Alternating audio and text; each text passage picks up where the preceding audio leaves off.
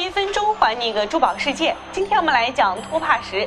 托帕石的矿物学名称叫做黄玉，它的透明度非常的高，所以说对反光效应很好。它的颜色非常美丽呢，深受到人们的喜爱。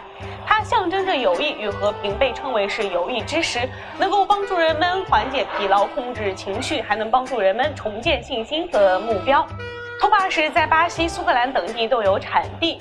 托帕石的末世硬度为八，仅次于钻石和蓝宝石，所以说用托帕石做成的眼镜呢，非常的耐磨。特别是司机在夜晚开车戴这种眼镜的时候呢，能提高对事物的可见度，还可以增加安全系数。